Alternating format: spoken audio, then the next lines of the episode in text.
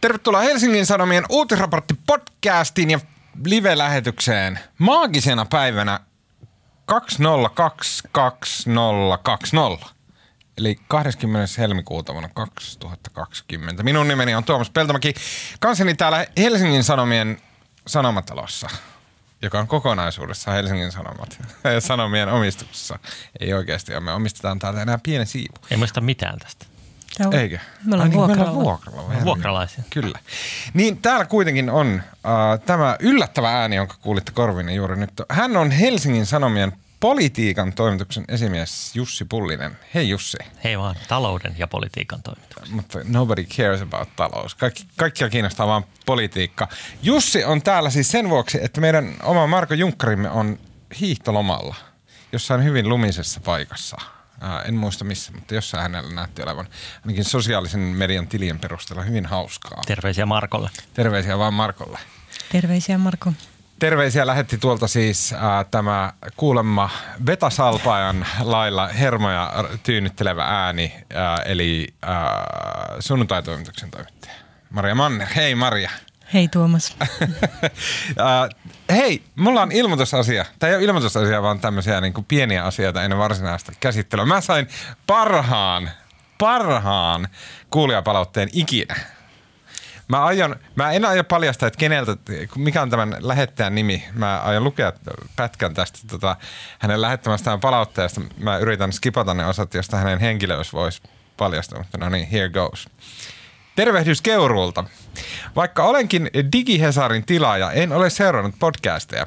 Sain kuitenkin pojaltani piip, vinkin, että käytitte 13. helmikuuta Helsingin Sanomien uutisraporttipodcastissa kautta Facebook-videossa noin 50 minuutin tienoilla kuvausta, että Angela Merkel näyttää keuruulaiselta sosiaalitantalta.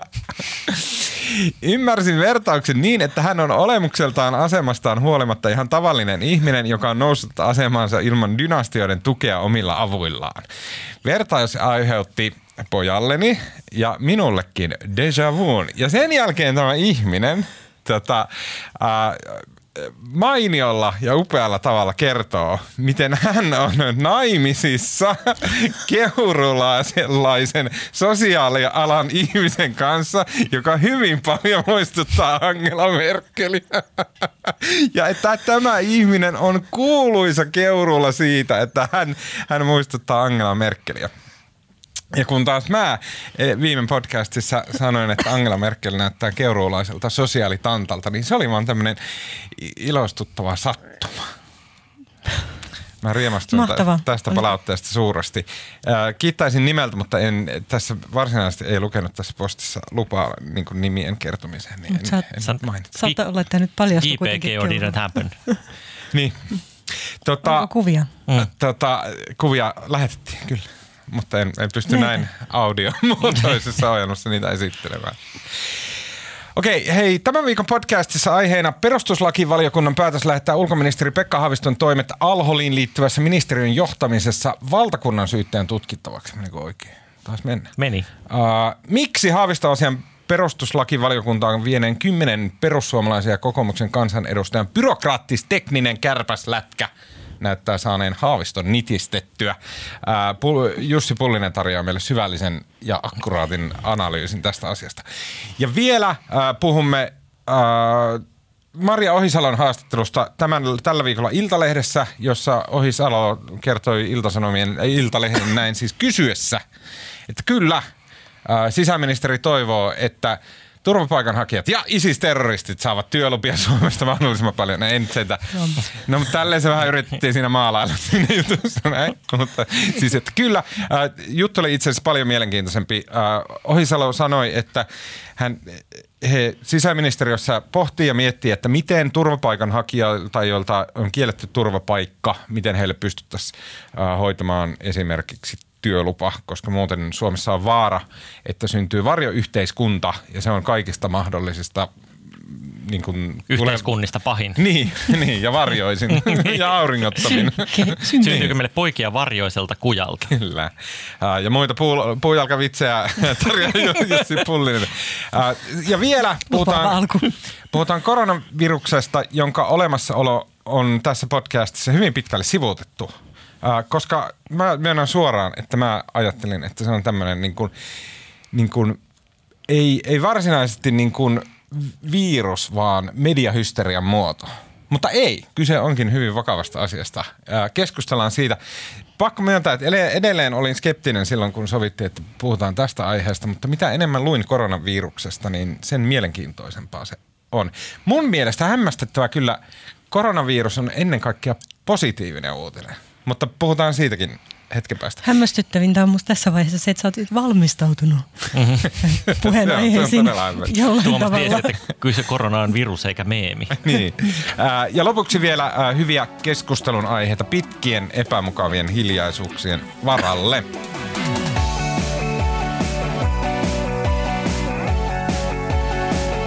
Okei, äh, eduskunnan perustuslakivaliokunta päätti, että ulkoministeri Pekka Haaviston alholiin liittyvistä toimista aloitetaan esitutkinta rajatuin osin ja tämä perustuslakivaliokunnan päätös oli siis yksimielinen. Äh, perustuslakivaliokunta pyytää siis valtakunnan syyttäjää selvittämään, onko Haavisto syyllistynyt virkavelvollisuuden rikkomiseen tai virka-aseman väärinkäyttämiseen. Ää, tota, tätä perustuslakivaliokuntaa johtaa tämmöistä totaalisen never heard poliitikko nimeltä Johanna Ojala Niemelä sosiaalidemokraateista. Ja hän sanoi siis, hän siis tarkensi Helsingin Sanomille tota, että, ja varmaan joka ikisen muullekin medialle tässä maassa, että tämä liittyy siis nimenomaan tähän niin kuin siihen, että miten Haavisto kohteli tätä ää, konsulipäällikkö Pasi Tuomista, jonka Haavisto heitti niskaperseotteella todella kauas alholla asioista, kunnes jäi siitä kiinni Timo Haapalan avustuksella. Näin. Uh, Jussi, pystytkö sä jotenkin, mä luulen, että niistä alholin tapahtumista on sen verran pitkään, mm-hmm että, tai siis sanotaan ulkoministeriön tapahtumista siitä, silloin kun oli se hirveä kalapalikki. Pystyykö jotenkin niin saattaa sellaiset kuulijat, jotka on unohtaneet kaiken niin kartalle, että mikä tämä oli tämä päätös, mitä perustuslakivaliokunnasta tällä viikolla tuli? Mihin se liittyy? Joo, se lähti, kaikki alkoi tosiaan tietenkin – siitä, kun Syyriassa syttyi sisällissota. Mm-hmm. Kuinka kaukaa haluat, että me otetaan lukijat ja kuulijat mukaan, mutta jos kelataan siihen Antti Rinteen hallituksen aloittamiseen vaikka ja ajatellaan, että Bashar al-Assad on tästä selityksestä nyt rajattu pois mm. poliittisena johtajana, niin tota, hallituksen pöydälle tipahti tavallaan tämmöinen pakolaisleiri Syyriassa ja siellä on suomalaisia eikä oikein tiedetä ketä, keitä siellä on. Tiedettiin vaan, että hirveä hässäkkä päällä, koska Syyrian sisällissota loppumassa, loppuvaiheen loppukaos meneillään loppusota osassa maata. Ja tota, ihmiset painu ja tälle leirille nimenomaan on painu erityisesti tällaisia ää, ISIS, ISIS-taustaisia naisia ja heidän mukanaan lapsia. Ja tota, ää, suomalaisiakin on, mutta ei tiedä ketä. Piti alkaa selvittää, ketä siellä on ja alkaa toimia suhteellisen nopeasti. Ikään kuin selvittää, että ketä siellä on ja onko siellä ihmisiä suomalaisia, pitäisikö heidät tuoda sieltä pois, niin kuin nyt ehkä voisi jo, jollakin ajatuksella tuntua järkevältä vai pitäisikö jättää sinne ja ikään kuin antaa viranomaisten ja muiden siellä sitten toimia. Ja sitten tämä, tämä tipahti tuoreen ulkoministerin eli Pekka Haaviston pöydälle, että hoidapas Pekka tämä asia tuli ilmeisesti Rinteen Antilta ja muulta hallitukselta toiveena hänelle. Ja, ja tuota, Haavistohan alkoi hoitelemaan sitä ja pyysi sitten se oli virka, virkakoneistossa eli ulkoministeriössä oleva konsuliosasto, joka on tämmöinen käytännön hommien osasto ulkoministeriössä eräällä tavalla, joka hoitelee tällaista erilaisia panttivankidraamoja ja Niillä käytännön apuja suomalaisille. Viikset, nortti, hihat kääritty silleen kuulesti puoli. Semmoinen upea paita. Se on, joo, joo. tämmöinen niinku, Leveät ikään kuin agent, agenttitoimien talonmiesosasto. Kyllä. Eli ei, ei, ei sitä kaikkein ei, ilman ei aseita, pukua, ei, ei, ei, ei, ei il, ilman aseita, mutta semmoista hyvin, kyllä, kyllä. Kädet, kädet uppoo saveen usein. Ja tota, tämän osaston piti sitten alkaa ikään kuin hoitelee tätä hommaa, että ketä siellä nyt niin kuin on ja mitä tälle hommalle voisi niin kuin ylipäänsä tehdä. Ja sitten tota, tässä, kun tätä alettiin sitten selvittelemään, niin syntyi syntyi tämmöinen kahnaus, jossa tässä, tällä osastolla oleva taustaltaan arvostettu ja pitkän linjan, pitkän linjan virkamies sitten tota, ikään kuin kyseenalaisti sitä, että millä mandaatilla tätä nyt ikään kuin hosutaan kasaan, tällaisia erilaisia asioita, että millä mandaatilla sinne, sinne mentäisiin ikään kuin selvittelee asioita tai millä mandaatilla sieltä, jos sieltä pitäisi joku tuoda, niin tuotaisi ja että tässä pitäisi olla ikään kuin jotenkin selkeät poliittiset sävelet. Ja tota, äh, ulkoministeri Haavisto oli jotenkin sitä mieltä, että tässä ei nyt aika selkeänä on, että aletaan hommiin vaan. Tai jotenkin tämän, tämän tyylinen vastakkainasettelu siihen syntyi joka sitten johti siihen, että tämä virkamies, äh, häneltä ensin otettiin nämä alholasiat pois, koska ne eivät tuntuneet äh, ulkoministeri Leirin äh, mielestä ilmeisesti oikein sujuvan. Ja sitten samaan syssyyn hän siirrettiin tästä konsulipäällikön tehtävästään myös pois. Tästä siirtoa alettiin valmistella. Niin, eli hänet siirretään, niin kuin päätettiin, että hän, hän ehkä vaihtaa työtehtävää. Ja sitten samalla nimitettiin tämmöinen uusi erityisedustaja – niminen hahmo, joka on sitten tämmöinen kädet savessa tyyppinen vähän niin kuin lentävä suurlähettiläs tai sen tapainen hahmo, jonka pitäisi sitten hoidella tämä homma ja mennä siellä suhata lähi ja eri paikoissa niin kuin hoitelemassa, että nyt, nyt näin se nyt sitten hoidetaan. Ja tota, ää, tässä sitten samaan aikaan laadittiin erilaisia skenaarioita ja suunnitelmia, että miten tämä homma hoituisi. Tuodaan ihmiset pois sieltä, ketkä tuodaan, niin mitä näin. Ja sitten tämä kaikki tuli ilmi yhtäkkiä ikään kuin uutisena keskellä hallituskriisiä. Mm. Suomi on tilanteessa, jossa äh, luottamushallituskumppani keskustalla Antti Rinteeseen mennyt ja hirveä kaos ja sähellys päällä. Ja sitten tulee siihen tämän toinen, toinen uutinen ikään kuin päälle, että nyt muuten on kauhea kaos ja sähellys päällä ikään kuin myös ulkoministeriössä. Ja Pekka Haavistolle ja virkamiehet kauhuissaan ja mitä tapahtuu ja onko tehty salassa päätöksiä, mitä, mitä siellä varjoissa tapahtuu. Ja tota, tähän ikään kuin tässä hässäkässä syntyi semmoinen epätietoisuus siitä, että mitä Suomi on päättänyt alhollista ylipäänsä. Tuodaan, ketä sieltä tuodaan, mitä tuodaan. Syntyi tämmöinen poliittinen kiistelykin siitä. Ja äh, siinä sitten ikään kuin alettiin kyseenalaistaa näitä Haaviston toimia, mm. joista niin kuin päätyi nyt tämän pitkän selityksen lopuksi tämmöiseen muistutukseen, joka on mm. hieno byrokraattinen nimi tämmöiselle niin kuin valituskirjeelle, jonka kansanedustajat voi lähettää perustuslakivaliokunnalle ikään kuin sanoakseen, että nyt ei näitä hyvältä tuon ministerin touhut lain näkökulmasta. Ja tota, kymmenen oppositiopuolueiden kansanedustajasta lähetti tällaisen kirjeen näistä Haaviston toimista ja siinä otettiin erikseen ikään kuin neljä tällaista asiaa, joissa yksi oli asia yksi, josta he ikään kuin valitti, oli se, että onko, tämä, onko ulkoministeri Haavisto painostanut tätä konsulipäällikköä tota, jotenkin niin kuin hoitelemaan tätä alholia tavalla, joka ei ikään kuin noudattaisi lakia tai olisi tehty tarpeellisia päätöksiä, että onko se niin kuitenkin ylittänyt toimivaltuutensa. Sitten tota, sitten tätä samaa asiaa vähän ikään kuin kysyttiin tästä erityisedustajan nimittämisestä ja äh, sitten tota, siitä, että onko tämä asia jotenkin esitelty väärin hallitukselle, että onko joko Haavisto jotenkin niin pimittänyt, pimittänyt näitä, näitä asioita hallitukselta. No nämä kolme asiaa, jotka mä nyt sanoin, tämä perustuslakivaliokunta totesi, että niissä ei ollut mm. villoja, mm. että niistä Haavistoa ei tutkita. Eli tämähän ei ollut pimittänyt sitä valtioneuvostolta nyt tämän, eli oli toiminut siellä sen, sen, sen perusteella, oli nimittänyt tämän, tämän tota, erityisedustajankin ihan niin kuin taiteen sääntöjen mukaan ja hän, hän niin kuin tästä painostamisestakaan, että hän olisi jotenkin painostanut, että nyt muuten hoidattavan, vaikka nyt vähän laki horjuisi, niin siitäkään ei ollut mitään näyttöä. Mutta tästä neljännestä asiasta, joka tässä kirjassa oli, joka liittyy tämän virkamiehen työtehtävien muutokseen, niin siinä oli. Eli siinä, siinä tämä tota, perustuslakivaliokunta totesi, että nyt ehkä tässä kun siirreltiin näitä työtehtäviä pois tältä virkamieheltä, niin saatettikin mennä tällaisen hyvän hallintotavan ja työelämän laillisuuden yli. Ja puheenjohtaja, tämän valiokunnan puheenjohtaja tosiaan sanoi, että on pohdittu, että onko kyseessä jonkinlainen kosto. Mm. Että kun asiat ei hoitunut, niin sitten heitetäänkin tämä konsulipäällikkö muihin hommiin ja näin sitten ei, ei, voi, ei saisi toimia ja nyt sitten pyydettiin poliisi tai viranomaisia selvittämään, että menikö tämä mm. nyt näin vai miten tämä meni ja menikö kaikki niin kuin tälleen, tälleen ikään kuin asiallisesti tämän yhden virkamiehen osalta. Maria. Joo, jos noin mä haluaisin jatkaa siihen, että siis ulkoministeriöhän on ministeriö, jossa usein niin kuin virkatehtävät kiertää, ihmiset joutuu siirtymään tehtävistä toisiin, mutta niin kuin tässä tapauksessa valiokunta sanoi, että niin kuin heillä oli jäänyt epäilys siitä, että mikä oli ollut Haaviston niin kuin vaikutin siirtää hänet toisiin tehtäviin. Että mm. miksi ei riittänyt, että häneltä otettiin ainoastaan ne alhol-asiat pois.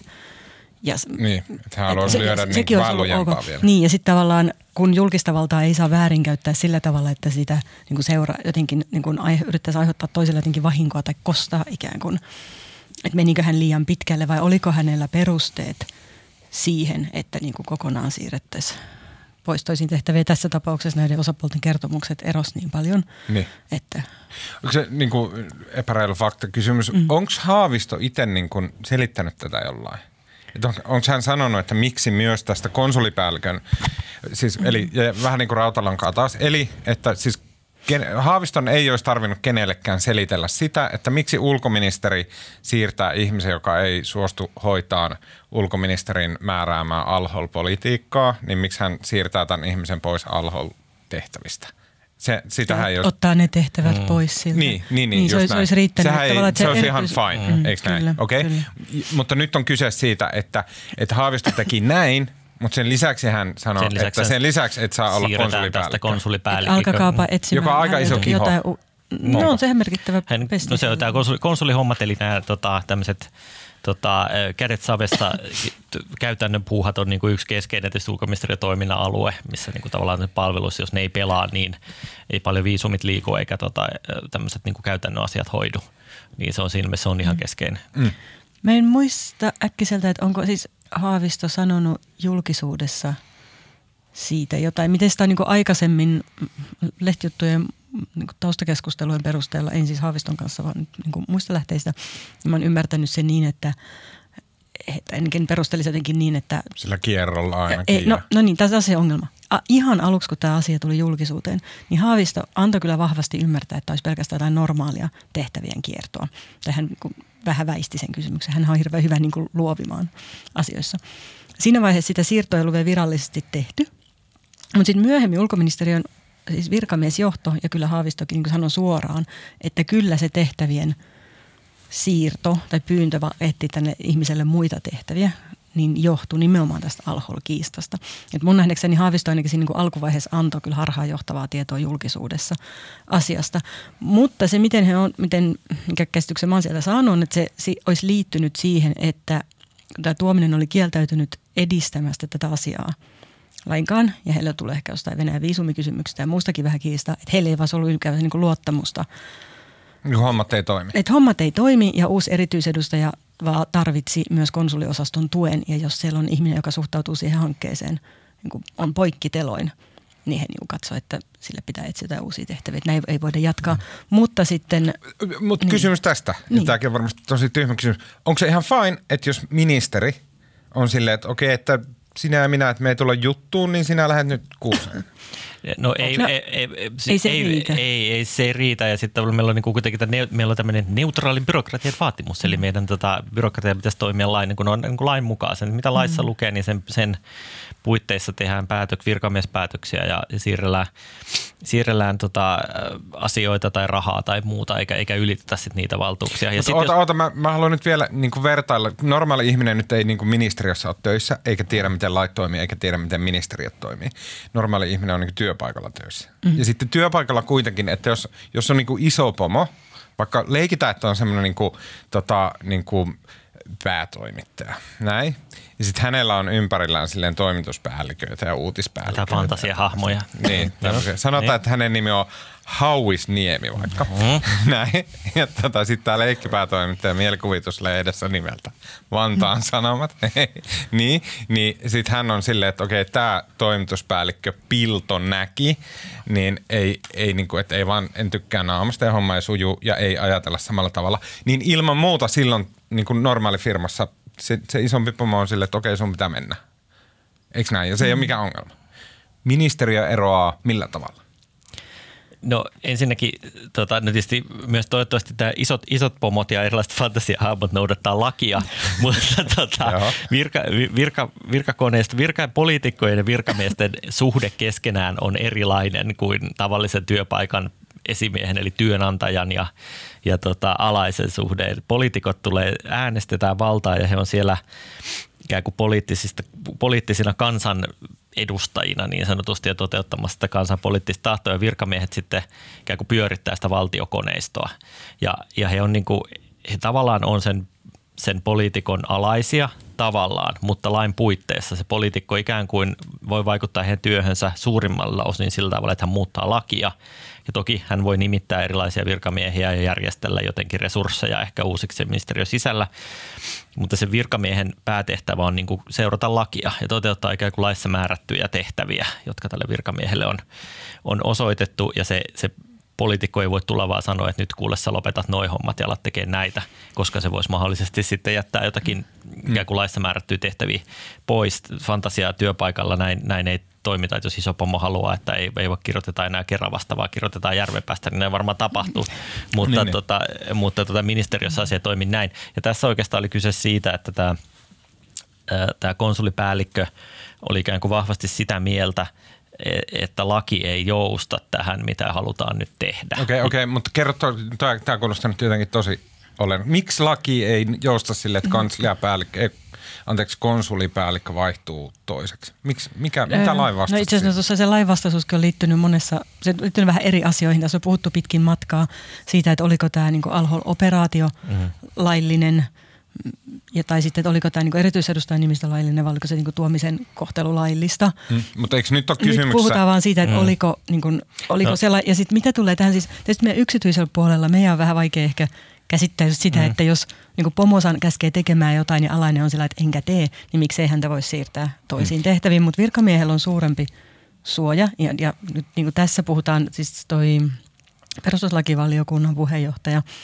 käytti tuota termiä tarkoitussidonnaisuuden periaate, joka liittyy siihen, että sitä niin kuin julkista valtaa saa, saa käyttää vaan siihen asiaan, mihin se on Just tarkoitettu. Eli niin jos vaikkapa julkisella puolella pomo antaa tehtävän tai siirtää tehtäviä johonkin toiseen tai muuten, niin se pitää olla niin tarkoituksenmukaista ja johtua – sen tehtävän luonteista toimista. Se, hän ei saa niinku yrittää tavallaan, että et, laitanpa kostoksi sinut johonkin toiseen. Ei, okei, okay, to, to, ei, kun, ei, mutta ei, nyt, nyt, nyt, ja tämän, mä, nyt on niinku liian, liian jotenkin. Tämän, liian Tämän, tämän, tämän virkamiehen ihmis, niinku, pomo ei tavallaan ole Pekka Haavisto, vaan se on asiakirja nimeltä konsulipalvelulaki mm. tietyllä tavalla.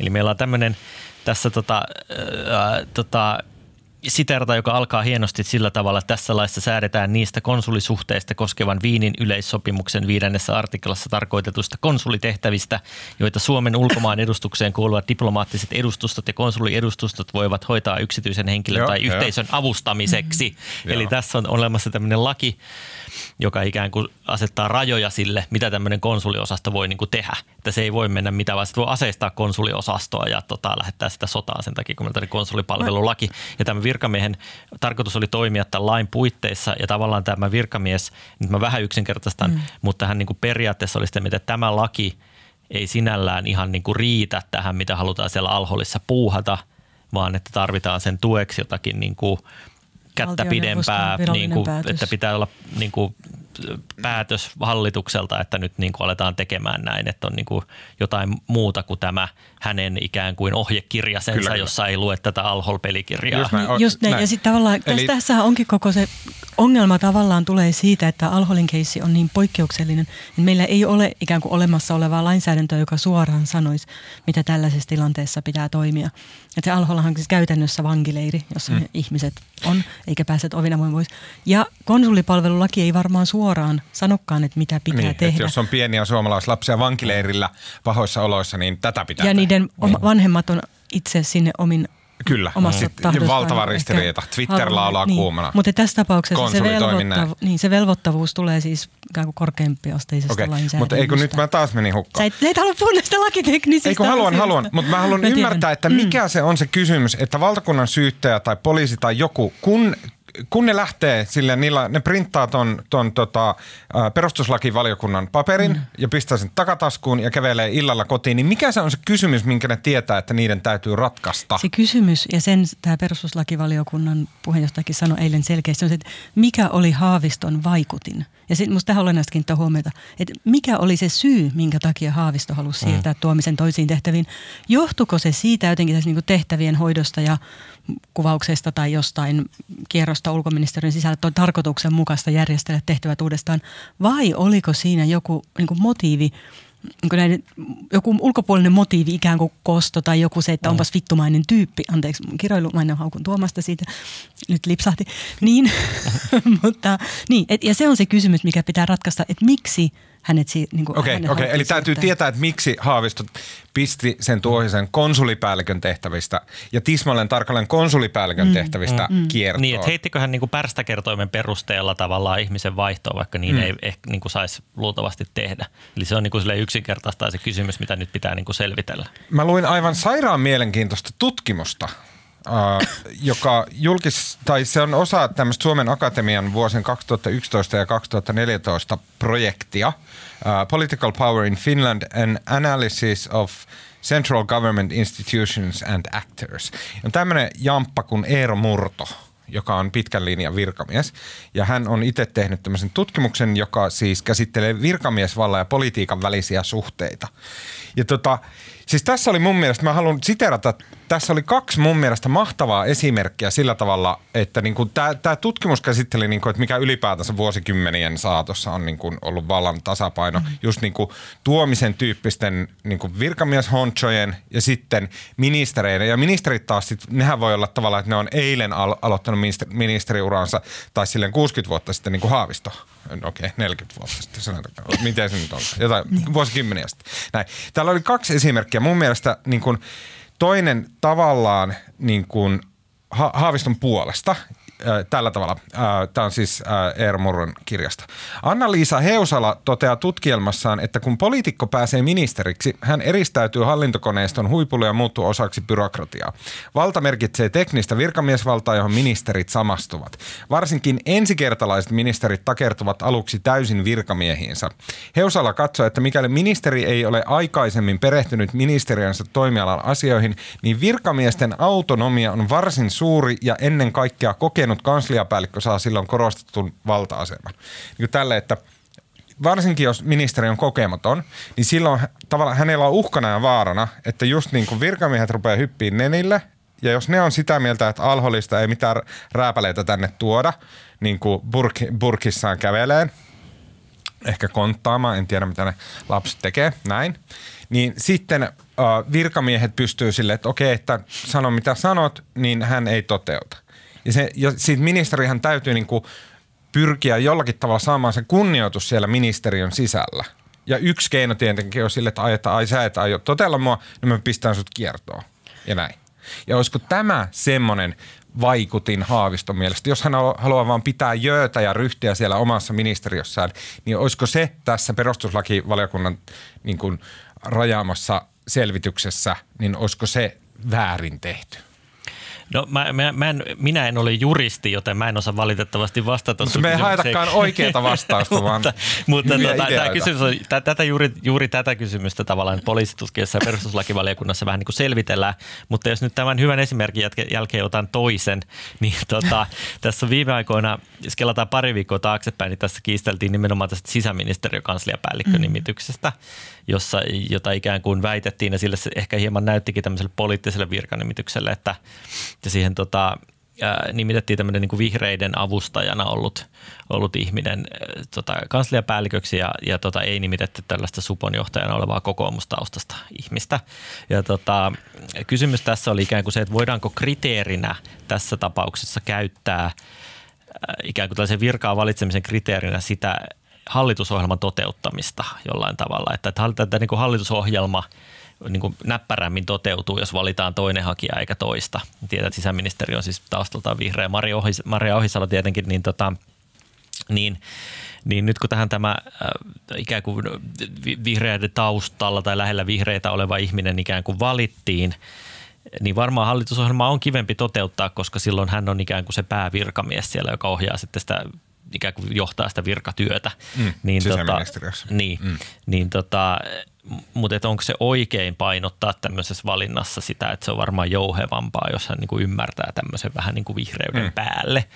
Niin tota, ja mulla ei tähän kysymykseen vastausta, mutta tässä ollaan niin kuin tietyllä tavalla siis samassa ytimessä, että millä tavalla ohjataan, niitä, ohjataan sitä virkakoneistoa lain puitteissa – toimimaan reippaasti tavoitteiden taakse. Mm. Ettei he ole vaikka tämmöisen italialaisen lakon tapaisessa tilanteessa, en tiedä onko tässä nyt oltu, mutta se on varmaan se niin vaihtoehto tavallaan. Se on ehkä se tyypillisin tapa. Mm. Tuskin siellä jos joku sanoo, että ei muuten tee, niin kyllä silloin varmaan tulee sitten jo lojaliteettiperiaatteisiin, että se niin kuin pitää valmistella näin, että se on enemmänkin niin kuin vauhdista ja reippaudesta usein niin kuin kysymys. Mä luen vielä yhden sitaatin ennen kuin annan sulle Maria, niin äh, samasta Murron kirjasta. Vuonna 2011 kansanedustajan työn jättänyt kolme vaalikautta eduskunnassa istunut Tero Rönni, sosiaalidemokraatti, kertoo kansanedustajaksi tultuaan yllättyneensä virkamiesten vallasta päätöksentekoprosessissa. Rönni katsoo, että hänellä oli ennen kansanedustajuutta päätän, päätöksentekoprosessista melko realistinen kuva. Virkamiesten valta tuli silti hänelle yllätyksenä. Esimerkiksi, jos eduskunnan tekemät päätökset eivät maistuneet virkamiehille, niitä ei yksinkertaisesti toteutettu. Ilmeisesti kyse on ministereiden ja muiden poliitikkojen heikkoudesta. Ei yksinkertaisesti uskalleta luoda nyrkkiä, lyödä nyrkkiä pöytään.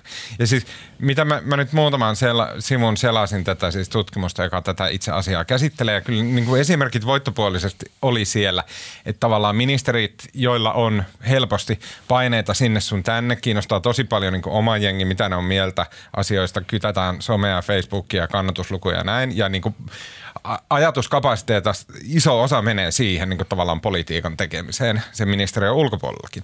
Niin niin sitten kyllähän niin kuin se vähän kuulosti siltä, että siellä on kyllä aika vahva virkamieskoneisto, joka on niin kuin helposti vaan vetää nenästä ministereitä ja mitä nuorempi ja tyhmempi ministeri, niin sen lujempaa vedetään.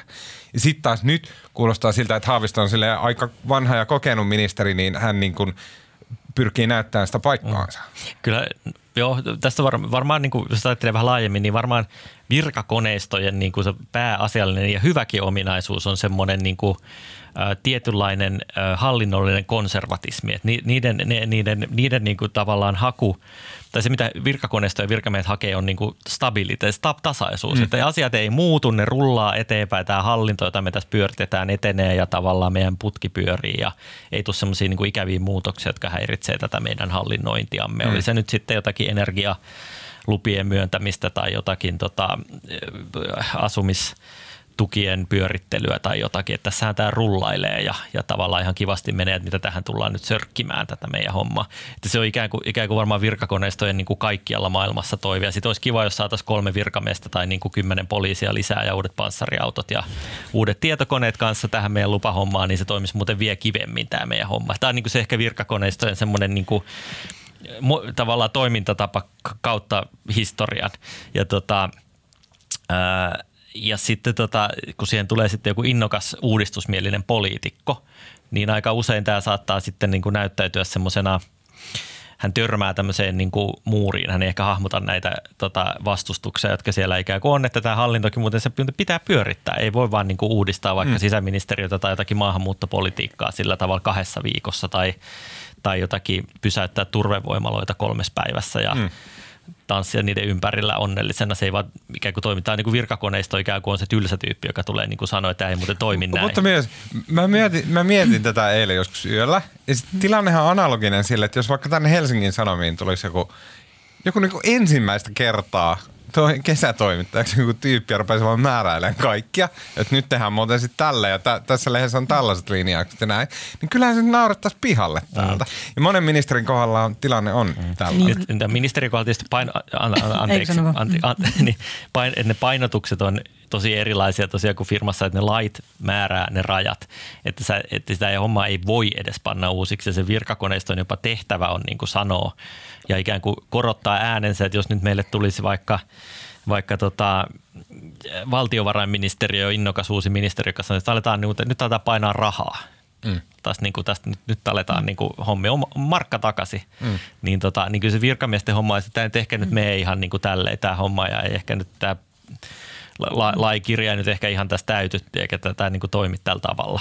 Niin tota, se, siinä se virkakoneiston neutraalius on nimenomaan se jarru, joka ikään kuin pysäyttää myös sitä poliittisen vallan väärinkäyttöä. Niin, Mutta samaan aikaan tietysti selvää, että joku hallituksen päätös ei voi tyssätä siihen, että yksittäinen virkamies on sitä mieltä, että tämä ei käy päinsä ja varsinkin sit, jos niin osoittautuu vaikka tässä tapauksessa, että se hanke sinänsä ei ollut ainakaan perustuslakivaliokunnan mielestä lainvastainen, mutta ei sitä ihmistä voi myöskään kohdella sen jälkeen mm. miten tahansa, että sitä ei voi Just siirtää näin. syrjään kokonaan.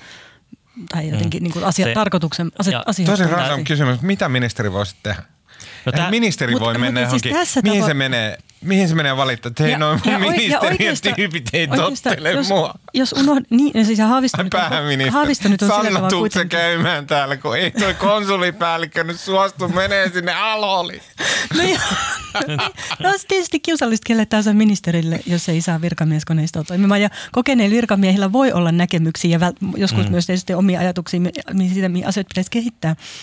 Mutta siis riippumatta siitä, mitä tuossa niin esitutkinnassa selviää ja tapa, onko tässä tapahtunut jotain rikollista, niin mä silti ajattelen, että noin kokeneen virkamiehen syrjäyttäminen on ollut Haavistolta jotenkin siis tosi harkitsematonta ja huonoa johtamista. Ja samaan aikaan, kun Haavisto on itse ollut todella paljon koko syksyn poissa, sitä asiaa ei kommunikoitu siellä ministeriön sisällä mitenkään selkeästi, vaan tuli niin kuin ilmoitus, että sulle aletaan etsiä uusia tehtäviä ja pomo on jossain matkoilla se leviää kaikki käytäväpuheet ihan hulluna ulkoministeriössä. Niin se on ollut jotenkin todella, tai sitten kyllähän tuollainen toiminta kostautuu, niin kuin nyt mm. sitten on kostautunut. Okei, hei, uh, mennäänkö eteenpäin? Mennään. Mennään. Mennään. Seuraavaa Yleensä Marko sanoo aina. Niin. tota, uh, uh, joo, hei, tota, uh, maahanmuuttovirasto, eli Migri nimeltään. Niin tota, tota, tota, he, nyt tää lähti jotenkin aivan Eikö sun piti puhua sisäministeristä? Eikö sisäministeri? Niin, mm. sisäministeri Mari, Maria Ohisalo. eli Migri. Äh, niin, eli Migri. Antoi tällä viikolla haastattelun Iltalehdelle. Oliko se kommentoinut sähköpostit jotain kysymyksiä? Joo, kyllä. Vastauksia? Ja sitten tämä niin juttu, se käsitteli kysymystä siitä, että miten Suomeen jutun otsikko on osa kielteisen päätöksen saaneista turvapaikanhakijoista voi saada työluvan jonon ohi. Hallitus selvittää lisää helpotuksia. Ja sit, tässä jutussa hyvin laajalti ja sitten Ohisalon kommenteissa laajalti käsiteltiin sitä kysymystä, että mikä on tilanne näiden Suomeen tulleiden turvapaikanhakijoiden kannalta siinä, että kun he ovat tulleet tänne ja hakeneet turvapaikkaa, eivätkä ole sitä saaneet, niin pitäisikö heille antaa työlupa? Maria, kerrotko Kyllä. enemmän tästä? Joo, teemasta? siis Suomessahan turvapaikanhakija voi hakea myös työlupaa ja voi niin sen alkuvaiheen pienen karenssin jälkeen tehdä töitä. Ja hallitus sopi viime keväänä, kesällä, milloin se sovittiinkaan, että tätä niin kuin kielteisen päätöksen saaneiden turvapaikanhakijoiden jäämistä Suomeen oleskeluluvalla halutaan helpottaa tavalla tai toisella. Ja se on osoittautunut ilmeisesti sekä käytännössä... Oota, oota. Niin. Miksi? Et, no, tämä onkin kiinnostava no, tämä kuulostaa ihan, no, siis niin kuin mä ymmärrän, että tässä on varmasti niin kuin valtava määrä, mutta kun siis ihan niin kuin silleen tavalliselle idiotille se kuulostaa aivan, se kuulostaa niin kuin päinvastaiselta, että turvapaikanhakijan, joka on saanut kielteisen, eli se ei saa tulla maahan, niin sen olemista täällä halutaan helpottaa. Se kuulostaa, niin kuin, ne kuulostaa, se kuulostaa oksymoron, se kuulostaa se niin päinvastaisuuksilta. Niin. No ensinnäkin mun mielestä vaikuttaa siltä, että se hallitusohjelman kirjaus on vähän niin kuin harkitsemattomasti ja huolimattomasti tehty, koska siinä puhutaan kielteisen päätöksen saaneista. Vaikka käytännössähän me puhutaan myös ihmisistä, jotka ei vielä ole saanut lopullista päätöstä, koska monet hake, että ne vois hakea työlupaa jo silloin, kun niiden niin kuin tulevaisuus on vielä – niin se, okay. se, kai se ajatus menee jotenkin niin. sillä tavalla, että kun ihminen voi, että niin kuin ajatellaan, että nyt, nyt siis ottamatta kantaa mikä oikein tai väärin, mutta että jos ihminen nyt tulee hädässä tänne Suomeen tai minkin muuhun maahan vai ja sitten hänet pannaan muhimaan johonkin vastaanottokeskukseen, niin sen, niin kuin sen ihmisen henkinen tila ei varmaan siitä kauheasti parane, saattaa jopa huonontua ja sitten tota, jossain tapauksissa on, niin kuin voi olla jopa tästä radikalisoitumisen mahdollisuutta tai, ja sitten tota, se myös niin kuin maksaa – se käsittelyajan, se, se vastaanottokeskuksen pyörittäminen. Okay. Niin siis kaikille tar- voi olla parempi, että se ihminen tekee jotain. Niin se on parempi, että tekee töitä, mutta se miksi he ah, haluaisivat, että he voisivat jäädä se... Suomeen, saada siis työntekijän oleskeluluvan. Siksi Eli... aikaa, kunnes he saa... Ei se... vaan, että he saisi jäädä tänne Suomeen niin kuin siitä huolimatta, että he ei saa turvapaikkaa, niin he voisivat kuitenkin jäädä tänne työluvan turvin, eli siis työperäisen oleskeluluvan turvin. Ja miksi näin? Niin yksi syy on tietysti, voi olla tietysti esimerkiksi vihreissä ja muissa niin ylipäätään haluaa jotenkin helpottaa – sitä, että tänne niin kuin köyhistä konfliktimaista hakeutuneet ihmiset voisivat jäädä tänne jotenkin laillisesti. Osittain siksi, niin kuin Ohisalo perusteli tuossa Iltalehden jutussa, että halutaan välttää semmoisen varjoyhteiskunnan syntyminen.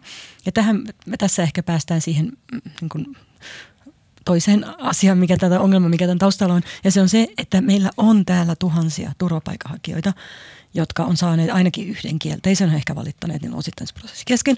Ja monet niistä on ollut täällä vuosia, he saattaa olla ehkä töissä. Ja miten, jos ne saa kielteisen päätöksen, meidän on luultavasti vaikea päästä niin kuin ainakin siis lähettää heitä takaisin, ainakaan kaikkia kovin nopeasti. Niitä on niin paljon. Siis, ja meidän niin palauttaminen on niin hullun hidasta.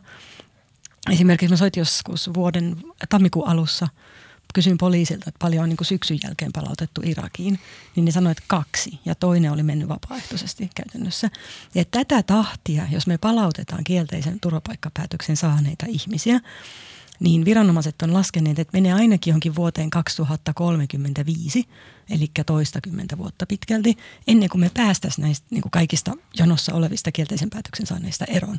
Joten haluttiin tai ei, niin täällä on iso joukko ihmisiä, jotka on saaneet kielteistä, tulee saaneen kielteisen päätöksen. Ja kysymys kuuluu, pitäisikö heidän antaa tehdä töitä mieluummin? No niin, okei, okay, ja tuohon selvästi ja, vastaus, että joo.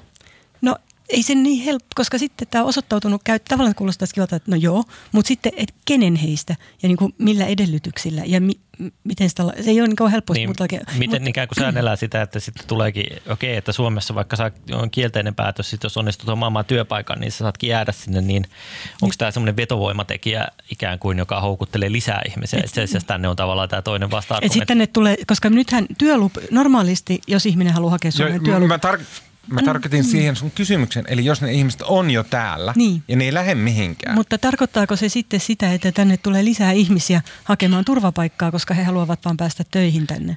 Aivan. Mikä on mitä Jussi niin. just Mutta mm. miksi tämä itse asiassa on tosi pe- hallitusohjelmassa? Tämä ei ole mikään vihreiden salajuoni, vaan hallitusohjelman kirjaus itse asiassa syntyi keskustapuolueen aloitteesta. Ja siinä oli kimmokkeena se, etenkin keskustan joka, niin siis keskustapuolue, joka on siis aikaisemmin ollut kiristämässä esimerkiksi perheenyhdistämistulorajoja ja kaikkea muuta. Joo. Niin keskustapuolueelle tulee niin paljon viestiä yrittäjäkentältä, jos isossa osassa Suomea kuitenkin kärsitään työvoimapulasta, vaikka niin kuin Lapissa ja Pohjanmaalla ja niin edelleen. Ja siellä on yrityksiä, joihin on työllistynyt turvapaikanhakijoita.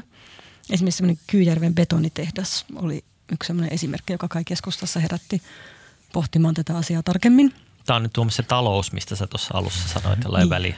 Niin. Mä aina dissaan kaikkia talousjuttuja. niin. Tuomas dissaa milloin mitäkin ja sitten se... Päivästä kiinni. Yrityksiä. Päivästä kiinni. Yrityksiä niin. varasti. Miksi vihaat yrityksiä? Myös ihmisoikeuksia. Niin. Kaikki, niin. Kun ne eläimiä. Niin. Semmoisilla paikkakunnilla, että niihin on monesti vaikea saada työvoimaa. Mutta niin kuin sitten, Kyyjärvi. Niin Kyyjärvi. Tai sitten vaikka Sievi tai jotain muuta mm. vastaavaa. Että ne yrityksistä huolimatta, siis kaikista ponnisteluista huolimatta kukaan ei halua muuttaa sinne töihin. Mutta sitten ne on onnistuneet saamaan esimerkiksi joitain afganistanilaisia tai irakilaisia sinne töihin. Ja he haluaisivat pitää sen. Ja keskustassa katsotaan, että kun ihminen on tällä tavalla onnistunut työllistymään ja suostuu vielä muuttamaan jonnekin semmoiselle keskustapaikkakunnalle. Sieviin. Niin, Sieviin. Mä tunnen yhden sieviläisen. niin sen, että miksei ne saisi jäädä sinne. Ja sen takia keskustan aloitteesta tämä kirjaus tuli hallitusohjelmaan. Ja nyt sisäministerissä pohditaan, että miten tätä niin kuin voisi helpottaa ilman, että sitten samaan aikaan jotenkin luodaan semmoisia kanavia tai vetovoimatekijöitä ikään kuin muita. Se sieviläinen, että mä tunne, mm. niin se menee tehtaaseen töihin joka aamu kello kuusi – kesät, talvet, teepaita päällä mopolla. Sitten miinus 30 asteen pakkas, sillä on teepaita päällä ja se, se, se on semmoinen lihaksikas mies, se menee semmoisella pikkusella mopolla. Toi, toi voisi olla pelote kyllä näin. mutta tuota, tuota. Jos sinne saa afganistanilaisia betonitehtaaseen, niin mahtavaa. mutta tämä kaikki, tämä kaikki siis, mistä, nyt, mistä Maria ansiokkaasti kertoi, niin liittyy tietysti tämmöiseen isompaan keskusteluun siitä niin työperäisestä mm, maahanmuutosta ja, ja, siitä, miten se linkittyy tähän meidän tämänhetkiseen tosiaan työvoimapulaan, että ei niin löydy tekijöitä, vaikka ravintoloihin ei löydy tekijöitä pääkaupunkiseudulla ja tehtaisiin tuonne, että miten me...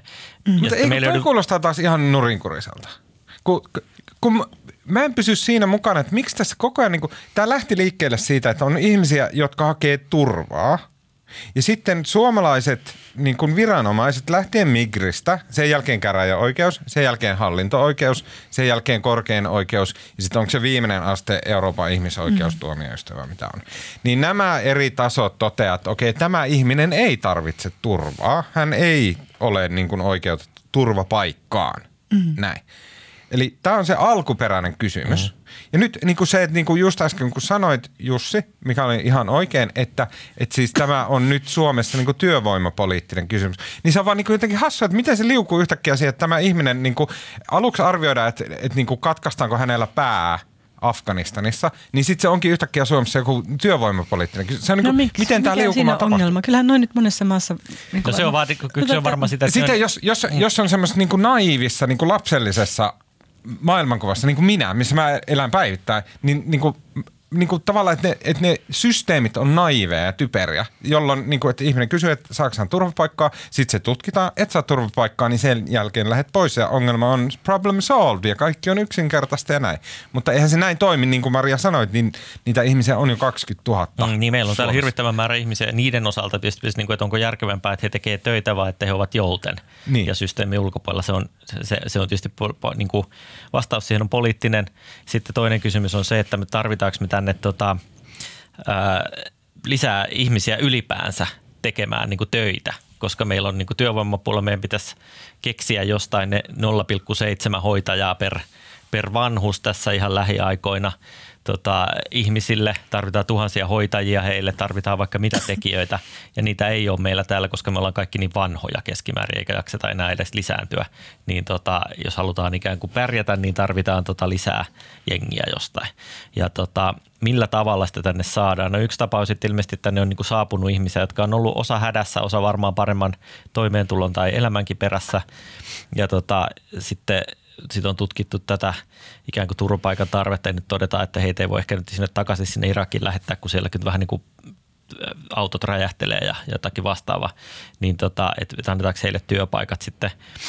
Ja toinen tähän liittyvä kysymys on sitten se, että tekään työperäinen maahanmuutto, niin että haluuko tänne kukaan tulla tekään muuten kuin hädissää esimerkiksi on niin kuin toinen tähän liittyvä niin. kysymys, että onko tämä niin kuin Suomi niin karseen maa – että millä me tänne ylipäänsä niin kuin saadaan sit niitä tekijöitä, jos me heitä tänne halutaan Pitäisikö ja mistä pää... ne tulee. Että, että, tota, että josko tämä meidän ot, ottaa käyttöön jonkinlainen houkuttelupolitiikka jonkinlaisille tietynlaisille tekijöille sitten, että aletaan haalia tekijöitä hoitajiksi tai niihin ravintoloihin tai hitsareiksi töiksi jostain muista maista.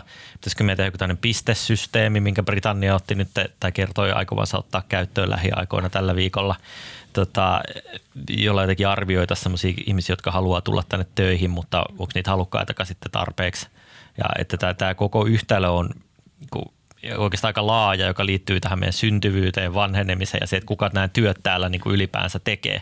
Ja nyt on vaan katsottu, että okei, täällä on tämmöinen jengi ihmisiä, jotka ei muuten tee yhtään mitään, vaan niin kuin pahimmillaan maleksii tuolla jossain ostarilla eikä mm. saisi mistään rahaa, mikä ei yleensä seuraa johda mihinkään kauhean hyvää. Mm että pitäisikö tässä nyt sitten tehdä ikään kuin tälle jotain vai heittää nämä ihmiset väkisin johonkin pihalle. Ja taas vastaus on poliittinen, en tiedä, mutta tämä on periaatteessa mm. kuvio. Niin ja sitten, joo, eikö siis Tismalleen toi on nimenomaan se kuvio. Totta kai osa noista turvapaikanhakijoista sitten, kun ne kielteisen päätöksen, niin menee muihin maihin tai palaa kotimaahan niin edelleen. Mutta siitä huolimatta tänne jää jonkunlainen joukko. Se ongelma, mikä tässä on tullut, on se, että kun turvapaikanhakijathan voi hakea työlupaa samalla tavalla kuin muutkin ihmiset. Heihin koskee sitten, niin kuin, sitten on niin saatavuusharkinta, joka koskee sitä, että ensisijaisesti pitää yrittää löytää työvoimaa EUn sisältä ja, tai EU- ja etäalueen sisältä. Niin Mut niin Sen lisäksi saat... heidän täytyy olla nuhteettomia. Niin, no se, se, no se tavallaan liittyy, niin kuin, nämä samat säännöt koskevat muitakin työperäisen oleskeluluvan hakijoita, eli että ei saa olla syyllistynyt rikoksiin vaikkapa Suomessa ollessaan tai niin edelleen. Mutta että niin kuin, nyt kun sitä hallitusohjelma on kirjattu noin, mutta sitten, että miten sitä nyt käytännössä aletaan toteuttaa, että kun ei me voida kuitenkaan niin kuin höllätä työluvaehtoja ainoastaan vaan noilta turvapaikanhakijoilta. Mm. mm. Ja vaan sitten, että pitäisi tavallaan, että, niin kuin, että saatavu, siis hallitus on todennut, että saatavuusharkinnasta ei haluta luopua, eli siitä, että niin kuin, ensisijaisesti pitää yrittää etsiä työvoimaa EU- ja etäalueelta, ja se on taas Suomalainen duunari ripseen jälkeen. No näin ennenkin katsoo niin ammattiyhdistysliike. Ja hallituskin myös.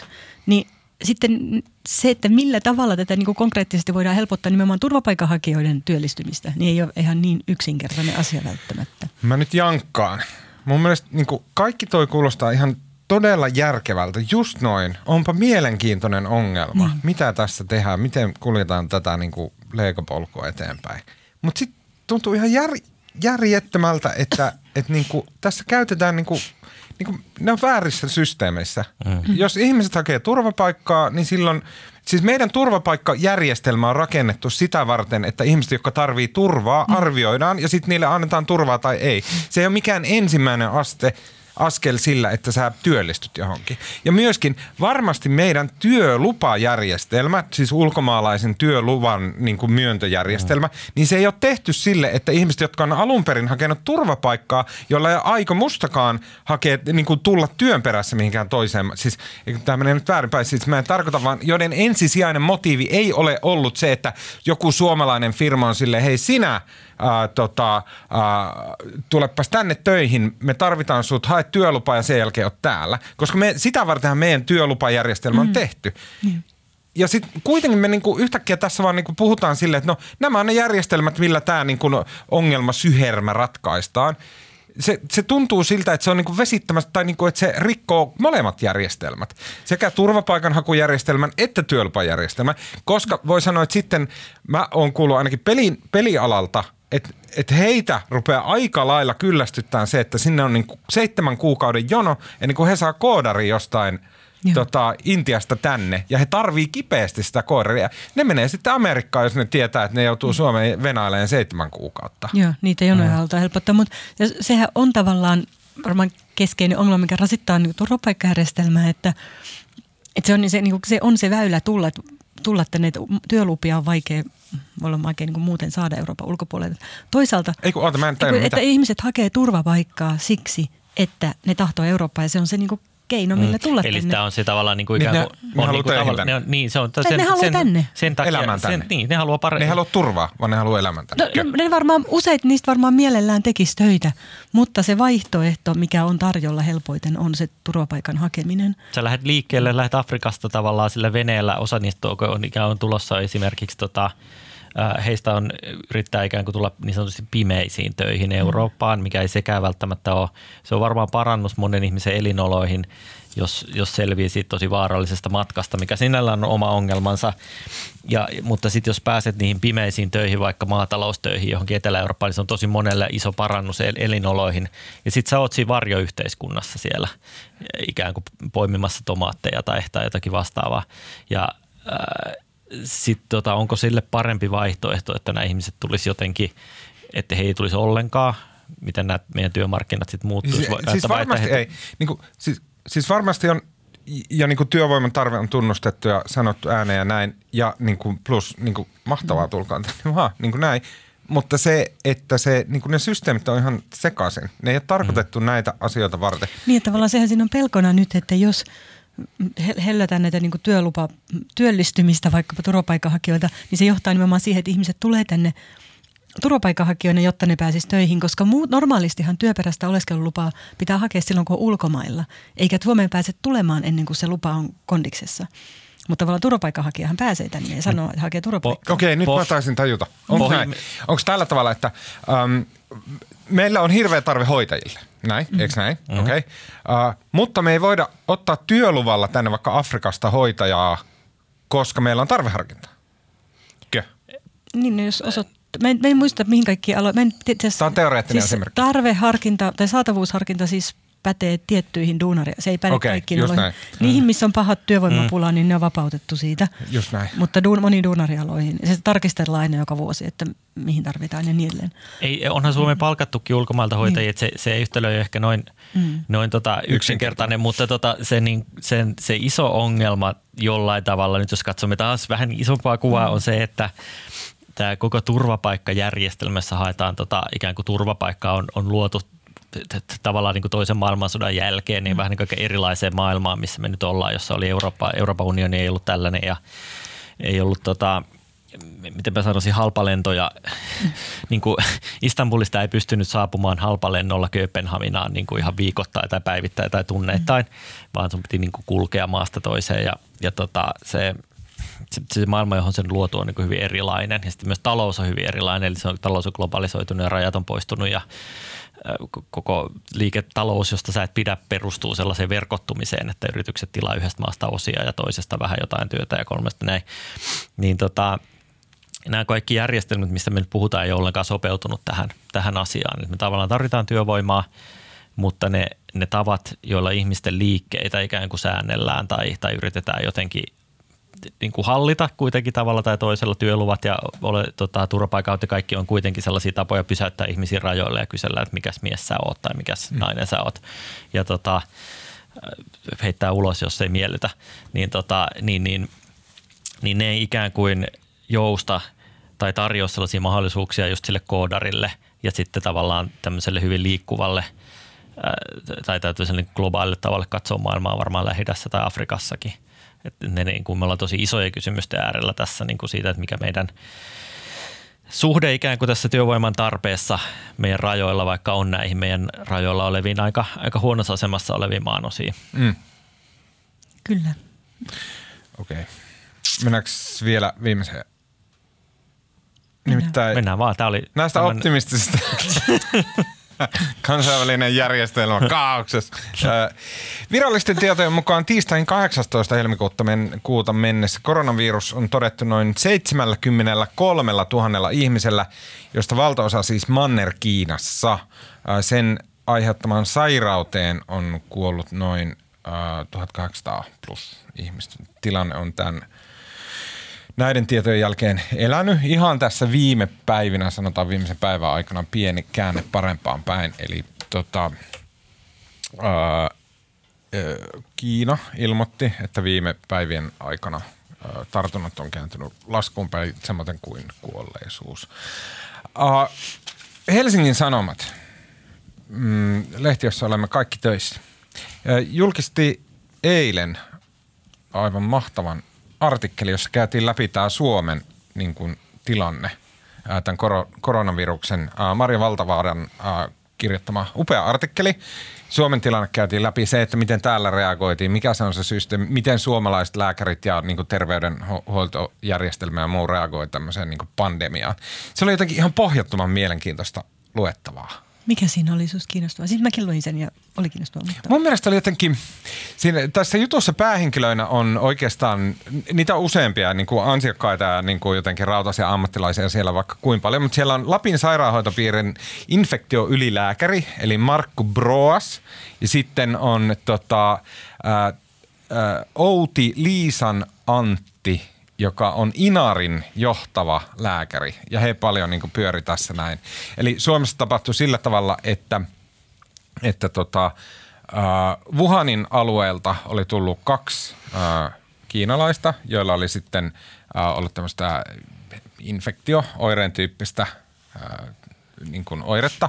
Sitten uh, Outi Liisanantti ja Marko Broas uh, joutui tähän sitten näihin ilmoituksiin reagoimaan, että mikä tämä on.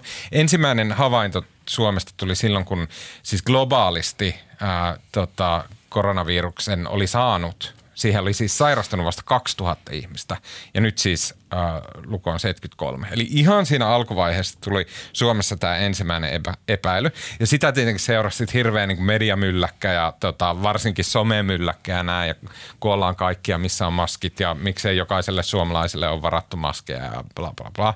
Näin. Se oli vielä väärä hälytys. Nämä isä ja poika tutkittiin siis paikallisessa terveyskeskuksessa ja tota, äh, heillä ei ollut koronavirusta.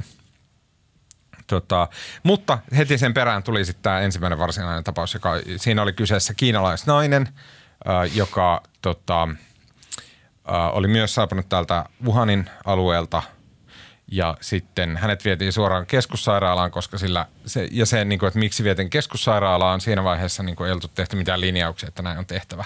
Mutta koska nämä tota, pienempien paikkakuntien sairaanhoitohenkilökunta halusi välttää nimenomaan tätä mediamylläkkää, niin sitten se siirrettiin tuonne tota, Lapin keskussairaalaan. Ja tällä naisella oli siis tämä koronavirustartunta, joka on siis tähän mennessä ainoa suomalainen tartunut, tai Suomessa tapahtunut tämmöinen koronavirustapaus. Niin mun mielestä oli todella mielenkiintoista seurata se, että miten tämä Suomen niin kuin, systeemi toimii. Äh, miten siellä vaan jossain aivan hevon kuusessa keskellä jotain tuntureja tai puskia, niin siellä löytyykin vaan joku infektioylilääkäri ja se tietää tasan tarkkaan, mm. että mitä tästä täytyy tehdä, jos globaali pandemia uhkaa jotain Rovaniemeä, joka silleen kuulostaa semmoiselta, niin kuin, että kuka keksii edes tommosia juttuja, että jossain Rovaniemellä jotain pandemiaa. Näin. Ja sitten siellä ne oli ne tyypit, oli niin kuin, siellä ne oli paikallaan, sitten ne soitteli THL ja Hussiin Helsinki, että no mitäs nyt tehdään ja näin. Ja niin kuin, mun mielestä se oli semmoinen, homma toimi. Ainoa, kella oli yllättynyt. paniikkia, oli Twitter ja media. yllättynyt? On. Siis kun eihän semmoinen, niin kuin, mä oon liikaa Twitterissä. Niin. Siis silleen, että niin kuin, siellä ne on. Niin kuin maailmanluokan ammattilaiset. Sä oot erkaantunut. Suomalainen, suomalainen kansanterveystoimintahan on valtion mitassa tai maailman mitassa ollut yleensä varsin arvostettua ja hyvää, että meidän varsin kattavat ja hyvin toimivat rokotusohjelmat ja terveysviranomaiset ja just tässä luen tota, vuonna 2012 päivitettyä kansallista pandemiavarautumissuunnitelmaa, jossa on reilut sata sivua ohjeita, mitä, joka voidaan ottaa hyllystä sitten, kun tota pandemia uhkaa ja varmaan on monessa, monessa virastossa ja kunnassa itse asiassa otettukin tässä viime viikkoina, että on, näitä laadittiin Suomessa aika paljon vuoden 2009 jälkeen, jolloin oli tällainen sika-influenssa epidemia, joka oli tämmöinen muuntunut influenssavirus, ja tota, joka itse asiassa oli ilm, niin kuin vähä, tavallaan ehkä sitten lopulta vähäisempi kuin tämä, kuin tämä tällä hetkellä oleva, oleva tota, tautiepidemia. Ja tota, nämä on Suomessa varsin pitkälle menee varsin yksityiskohtaisia. Täällä esimerkiksi annetaan siitä, että, voi, että jossain vaiheessa voidaan antaa suosituksia tai määräyksiä esimerkiksi koulujen sulkemisesta, yleisötila- yleisötilaisuuksien peruuttamisesta, varausmiesten lomauttamisesta, lomakielloista tai julkisten palvelulaitosten, kuten urheilu- ja kulttuuritilojen sulkemisesta. Ja Mm. Mikä kaikki on siis Kiinassa otettu käyttöön ajat sitten. Kyllä Suomessa tämä on semmoinen, su, suomalaiset viranomaiset kyllä kaikesta päätellen on ihan hyvin tällaisiin tilanteisiin varautunut niin hyvin kuin tällaisiin nyt, nyt ikään kuin voi varautua oloissa, jossa rokotteita ei vielä ole ja, ja tota, äh, näin poispäin. Mutta mm. mä en olisi ehkä ihan yhtä yllättynyt tästä systeemin toimivuudesta kuin sinä, koska mä tota itse asiassa vuoden 2009 aikana olin tätä sika-influenssaepidemiaa uutisoimassa ja silloin kyllä jo tämä suomalaisen virkakoneiston, josta juuri tuossa äsken puhuimme, ikään kuin rat, rationaalisuus ja lainnoudattamistaipumus ja mm. ikään kuin takertuminen pykäliin näyttäytyy parhaassa mahdollisessa Kyllä. valossaan. Mä Eli käyn että- tästä, niin mä en tarkoita, että mä oon yllättynyt, vaan mä oon silleen niin tosi hyvällä mielellä. Mä oon ylpeä, sanotaanko näin. Eikös, eikö tota Alex Tubin muistaakseni johtama brändityöryhmä jonain, joitain joku kymmenisen vuotta sitten taisi kehitellä Suomen tämmöisen sloganin kuin Finland It Works, joka tota, tässä tapauksessa on ihan ainakin toistaiseksi näyttää, me tietysti mitään pandemiaa olla vielä Suomessa nähty, että toivotaan, että sellaista ei, ei tänne asti kantaudukaan, mutta jos kantautuu, niin varmaan toisenlaisiakin äänenpainoja sitten kuullaan, mutta Mm. Mutta tota, että ainakin se varautuminen meillä, me, meillä on aika hyvä. Kunnathan on meillä tavallaan se perusyksikkö, missä näitä on tehty ja kunnilla pitäisi olla tästä omat suunnitelmat ja toimintatavat, mitkä sitten otetaan sieltä hyllystä, kun tämmöinen iskee. Mutta kun mun mielestä on, niin kuin mä haluan vielä alleviivata se, että on olemassa tämmöinen henkilö kuin Outi Liisan Antti. Ja hän on siis Inarin johtava lääkäri. Ja siellähän niinku, sieltä tulee joku, tiedätkö, globaali pandemia saapuu sinne hänen kaupunkiin. Ja en, mähän niinku litistyisin semmoksi pieneksi palloksi sinne jonnekin inarilaiseen, tiedätkö, hankeen, näin. Jos joku globaali pandemia tulisi mun niska. Jos mä olisin Inarissa toimittajana, niin mä vaan tärisisin jossain mökin lattialla. En mä pysty, ei, ei, ei, näin. Mutta Mut siellä ne on. Suomalaisen hoitojärjestelmän kouluttavat lääkärit ottaa tosta vaan, no niin, tulkaas tänne pandemiat. Mut- Pistetään niinku homma ryttyyn. Mutta tähän sun viehätykseen nyt jotenkin selkeästi liittyy niin kuin ajatus siitä, että Inari on jossain niin kuin hevon kuusessa. Joo. Niin kuin se tavallaan meidän näkökulmasta ehkä onkin, mutta siis niin kuin muistaakseni siinä jutussakin sanottiin kuitenkin se, että sen tämän korona, tai uuden koronaviruksen saapumista Lappiin pidettiin nimenomaan todennäköisenä, koska Lappi on sellainen, mihin tulee paljon kiinalaismatkustajia. 12 000 Ja pitäisi siis olla Finnair, tässäkin kuussa. Finnairhan mainostaa joka paikassa, että niin kun Suomi on hyvä hubi nimenomaan matkalla Kyllä, kyllä, Kiinaan. joo. Tämä on niin kätevässä paikassa maantieteellisesti, että sikälihän siihen oli nimenomaan niin varauduttu, että se tulisi sinne. Mutta mun veikkaus silti on, että Suomen niin kun Inarin kunnassa ei kovin montaa lääkäriä silti ole.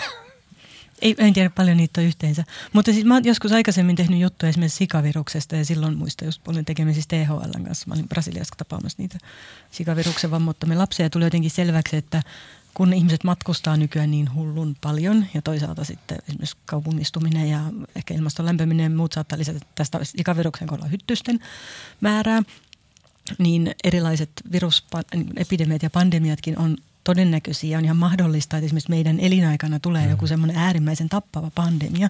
Niin musta on hemmetin kiva, että suomalaiset viranomaiset on varautuneita siihen, vaikka Kyllä. Aina tulee Twitterissä syytöksiä sitten, että hysteria ja niin edelleen. Mikä herättää ehkä enemmän huolta on se niin kuin, tai, niin kuin Kiinan viranomaisten toiminta, vaikka se nyt näyttää tehokkaalta, että suljetaan paikkoja ja niin edelleen, niin hän pitkään niin kuin yritti salailla sitä ja sitten kohteli aika ikävästi näitä lääkäreitä, mm. jotka on nostanut se esiin. Ja sitten kolmanneksi, mikä on iso ongelma tai erityinen huolenaihe, tietää vaikka Afrikkaa, jolla on tosi tiiviit suhteet Kiinaan, niin jos se koronavirus, se uusi leviää sinne, niin sitten voidaan olla mm. paljon isommassa mm. niin, tänne olisi varmaan näissä oloissa se virus levinnyt niin laajalle, että jos Kiina onnistuisi niin kuin pysäyttämään sen leviämisen, niin se olisi kyllä tosi iso saavutus. Mm. Että, että tavallaan yksi ajatus ehkä tässä voi olla, että, että näillä karanteeneilla ikään kuin ostetaan aikaa sille, että voidaan kehittää sellainen rokote, joka, mm. joka sitten tota, torjuu tätä tautia. Tietysti täytyy varmaan toivoa, että nämä, nämä niin kuin onnistuisi siinä – siinä nämä, tota, nämä aika rajut toimet, mitä siellä on tosiaan tehty. Tämä sun vihama talous on tässä ei ihan vähäpätöinen tota, tekijä myös, että tämä tällainen, tota, jos me ajatellaan, että 10 prosenttia maailman väestöstä on ikään kuin suljettuna himaansa tai johonkin sairaalaan se niin kuin venailemaan. Vaikuttaa tosi niin, tota, paljon. Tota, niin, se, niin siinä myydään aika paljon vähemmän ja ensinnäkin valmistetaan aika paljon vähemmän iPhoneja ja ostetaan aika paljon vähemmän iPhoneja ja Adidaksen lenkkareita tai tai Puuman paitoja, nämä kaikki kolme yritystä, tai Burberry huiveja, nämä kaikki luettelemat yritykset on sellaisia, jotka tässä viime päivinä on varoittanut siitä, Apple että tämä homma... kertoi maanantaina Suomen aikaa, että sen liikevaihto on kuluvalla vuosineljänneksellä pienempi. Siis eli että se vaikuttaa koko kvartaaliin tämä tota, Totta kai koronavirus. ihmiset on niin. suljettuna koteihinsa, niin ehkä jotkut kotiinkuljetukset, jos ne kotiinkuljettajat ei ole suljettuna koteihinsa, niin pärjää. Että täällä on tietysti, tietysti niin kuin ihmisten terveys ja että ihmiset pysyisivät elossa on varmaan se ensimmäinen huoli, mutta tavallaan tähän niin kuin talouteen on tosi yllättäviä heijastusvaikutuksia, jos me ajatellaan näiden yritysten toi, niin kuin äsken tässä toisessa aiheessa sanoin, että me ollaan kaikki yritykset, lähes kaikki yritykset, jotka ovat tavalla tai toisella kytkeytyneitä toisiinsa, että aika yllättävienkin Suomessa toimivien – jonkun, jonkun pienenkin yrityksen tuotteisiin saattaa tulla johtoja tai rattaita mm. tai Pienet osia. Ku, kuusivuotiaat kiinalaiskätöiset Kiinasta siellä. tai, mm.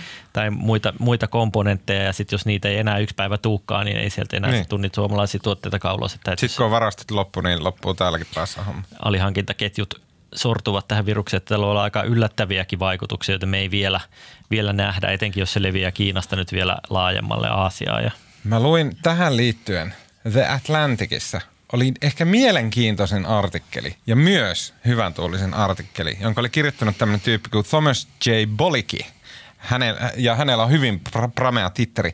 Director of the Glo- Global Health Program at the Council on Foreign Relations.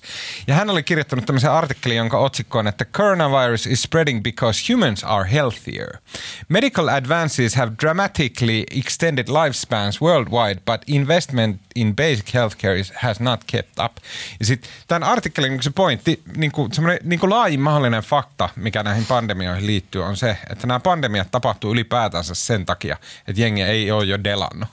Että siis vaikka mikä määrä tauteja, HI-virusta, bakteeritartuntoja, koleraa, kaikkea, ne on saatu hoidettua jo pois. Sen takia me ollaan alttiimpia nykyään siis virusperäisille tota, pandemioille koska ihmiset niin kuin elää ja ne niin. on sen verran hyvässä kunnossa, että ne hengailee jossain keskustoissa keskenään ja juo lattekahvia ja Kiinassakin ja ää, kehitysmaiden elinikä, keskimääräinen eliniän odote on 70 ja näin. Meillä ihmiskunnalla menee niin hyvin monessa, monessa, monessa semmoisessa suhteessa, mikä ennen päästi meidät päiviltä, että et, et sen takia meillä on niin kuin muuttumassa tämä tautikanta tämmöiseksi korona – tyyppiseksi. Niin, en tiedä kuinka paljon.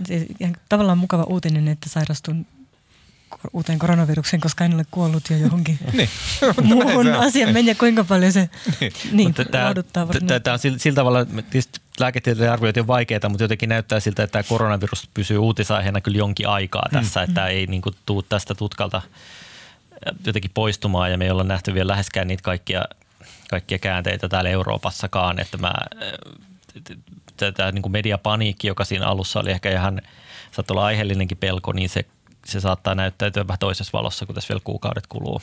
No, katsotaan. Kyllä niin. mä veikkaan, että tämä tästä niin fizzle out. Niin mä oon yrittänyt jotenkin ottaa selvää, että miten vakava asia tämä oikeasti on. Ja musta vaan näyttää kaikkien asiantuntija-arvioiden perusteisilta, että me ei no, yksinkertaisesti vielä plus. tiedetä. Niin, me ei, ei kun, että me ei, me ei tiedetä niin. vielä. Mutta siis yli, mä tykkään paljon lukea kaikkia virusjuttuja näin. Yleensä ne niinku kuopsahtaa sitten omaan mahdottomuuteensa. Et niinku, mitä enemmän ne tappaa jengiä, niin sen vaikeampi niitä on levitä ja näin pois. Ja sen, tyyppi, sen takia tämmöiset flunssa-tyyppiset on niin leviäviä, mutta ne ei sitten myöskään ole niin vaarallisia. Mä ylipäätänsä mun mielestä niin kuin medikaaliala, se on super mielenkiintoinen sen takia, että se on semmoinen, mistä niin kuin pidetään kaikki tilastot ja sitten se niin kuin, ne lääkärit itse aina analysoi, ne a- analysoi toimintaansa nimenomaan aina systeemitasolla. Ja se nimenomaan lääketieteelliset systeemit, niin lääke, siis sairaala – Sehän on semmoinen valtavan tarkkaan suunniteltu kokonaisvaltainen systeemi, missä joka ikinen liike tilastoidaan ja mitataan ja arvioidaan, että onko se tehokas vai ei. Ja ne, ne joita tämmöistä asiat kiinnostaa, kannattaa lukea semmoista kirjoittajaa kuin Atul Gawande, amerikkalainen neurologi, joka kirjoittaa aivan älyttömän hyviä, tota, äh, siis tämmöisiä pop-juttuja äh, tota, lääketieteestä ja näistä systeemeistä. Ja myös mun lempikirjailija Siddhartha Mukherjee, onkologi, kirjoittaa samoista aiheesta, kannattaa lukea. Hyvä. Okei, hei, sitten kun on viikonloppu ja tota, lähdette paistittelemaan aika aika kivaa, plus kahdeksan asteen ilmaa. Mä ottaisin tämmöisen talven ihan koska vaan. Okay. Siis mä en tykkää ollenkaan sitä plus yhdestä asteesta. Se on hyi huono. Mutta plus kahdeksan astetta helmikuussa, niin onhan siinä nyt jotain ihan mahtavaa. Jokainen suomalainen voi allekirjoittaa tänne. Ja menette sitten tota, käymään jossain hyvin käy, veneellä ja otatte siellä tota, vaikka rommitotin siellä veneen kannella ja sitten muita tota, seilorikavereitanne siellä viihdytätte, niin millä jutuilla heitä aiotte viihdyttää, Marja? Mm, en tiedä, onko tämä viihdyttävää, mutta mä kuitenkin suosittelen sitä ja se on, mä en ehtinyt lukea enkä kuunnella mitään uutta, mutta mä oon ehtinyt käydä Kansallismuseon uudessa Inkerin suomalaisia koskevassa näyttelyssä, joka on osoittautunut ihan huippumenestykseksi. Siellä oli siis parin ekan viikon aikana käynyt 6000 ihmistä ja avajaisissa oli hullun pitkä jono ulos asti.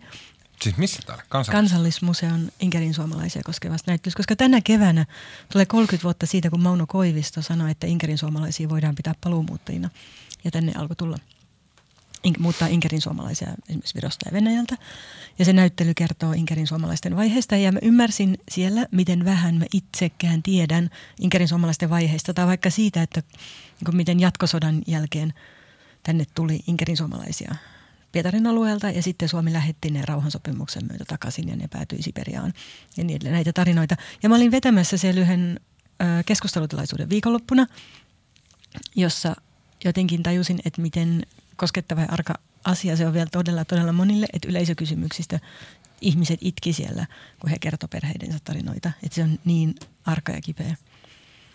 Mä haluaisin nähdä tuon näyttelyn. Mä haluaisin lukea jonkun hyvän kirjan. Mm. Äänikirjan, koska mä en jaksa lukea mitään, mutta äänikirja inkeriläisestä. Joo. Se olisi tosi kiva. Sitten on tulossa tänä vuonna ainakin yksi kirja mun mielestä Kummerokselta syksyllä. Itse asiassa kansallismuseon näyttelyn takana on toimittaja Lea Pakkanen ja Santeri Pakkanen, jotka tekevät myös kirjaa aiheesta. Mm. Sun pitää lukea se ja kertoa mulle, onko se hyvä? Mä luen sen sitten ja kerron sulle, mutta menkää sinne ja sivistäkää itseänne. Tota, mä, en, mä suosittelen asiaa, jota en ole itse vielä lukenut, mutta jonka olen tilannut ja aion lukea tota, tota, ylist, kansainvälisesti ylistetty romaani – joka on tämmöisen Jenny Ophil-nimisen ihmisen kirjoittama Weather, jonka ajattelin lukea viikonloppuun, joka kertoo kuulemma rakkaudesta ja ilmastonmuutosahdistuksesta ja ahdistuksesta siitä, miten politiikka muuttuu aina vaan äärimmäisemmäksi kirjastonhoitajan näkökulmasta. Kuulostaa tota romaanilta, jossa ei pääse silleen, niin kuin, siinä ainakaan eskapismia ei ole kovin paljon niin ei, se on ahdistavaksi ja synkäksi. luetko sä yleensä, niin kuin, tai kulutatko sä taidetta, joka sille vaan entisestään niin kuin vetää sut alas syövereihin, jossa painit pohjamudissa päivittäin työn puolella? Joo, sel- sellaista ja sitten supersankarielokuvia. Ah, kyllä. Se on se toinen puoli. Ehkä tasapainot. Mäkin otan mm. uutta James Bondia. Yeah. Mä haluan suositella tota, okei, okay, tää on vähän erikoisempi. Ja mua ärsyttää, että mä tiedän, että kukaan ei tule ottaa tästä vaaria. Mutta semmoista sivustoa kuin ifix, ifixit.com – Nimittäin, tota, mä tein eilen sellaisen asian, että mä korjasin mun oman iPhonein särkyneen näytön. Oikeasti? Joo. Ja tota, ne näytöt maksaa noin 30 euroa suomalaisilta nettisivuilta – Tuo näyttö näyttää yhä särkyneeltä tuossa. Mä karvisin mun tyttären puhelimen näytön. Ne maksaa noin 30 euroa suom- suomalaiset tori.fiistä tai jostain. Ja sitten ehkä 15 euroa, jos ostaa AliExpressistä tai Kiinasta tai jostain. Näin. Ja sitten jos menis vaihtaa liikkeessä, niin se maksaa sen noin 200 euroa. Aivan helvetisti. iFix, iFixit.comissa on silleen step by step, että miten se tehdään. Ja se ei ollut vaikeeta. Se oli helppo. Siis mä, no, en sano, että helppoa, mutta se oli silleen helppoa, että kuka tahansa, joka on joskus pitänyt ruuvimeisseliä kädessä, pystyy siihen. Sä tarvit äh, semmoisen työkalupussin, maksaa yhden euron, niitä saadaan samoista paikoista, mistä niitä näyttääkin. Ja se ei ollut vaikeeta. Minä, mä luulin, että se olisi huomattavasti vaikeampaa ja silleen, että se menisi rikki se puhelin. Mutta ei. Se on vaan silleen niin pikkuruuveja irrotellaan sieltä täältä, niin vähän niin kuin vaihe kerrallaan naksutellaan asiat irti, sitten käänteisessä järjestyksessä naksutellaan ne takaisin ihmiset, te voitte säästää isoja summia rahaa. Varsinkin semmoista, joilla on lapsia, joiden, ja lapset hajottaa niin kuin kerran puolessa vuodessa omat kännykkään. Ostakaa Tuomas Peltomäen brändetty puhelinkorjaussetti. niin, tai mä voin, hei, mä voin tehdä silleen, että mä voin pimeänä tota, ruveta tekemään näitä puhelinkorjauksia huokeampaan hintaan kuin jotkut oikeat liikkeet. no. uh, Okei, okay, hei siinä kaikki tältä viikolta. Uh, kiitos Jussi Pullinen. Kiitos. Kiitos Maria Manner. Kiitos. Minun nimeni on Tuomas Peltomäki. Äänen kuvan leikkauksia ja kaiken muun mahtavan meille tekee tällä viikolla Kristiina Marttinen. Ja me kuullaan taas ensi viikolla.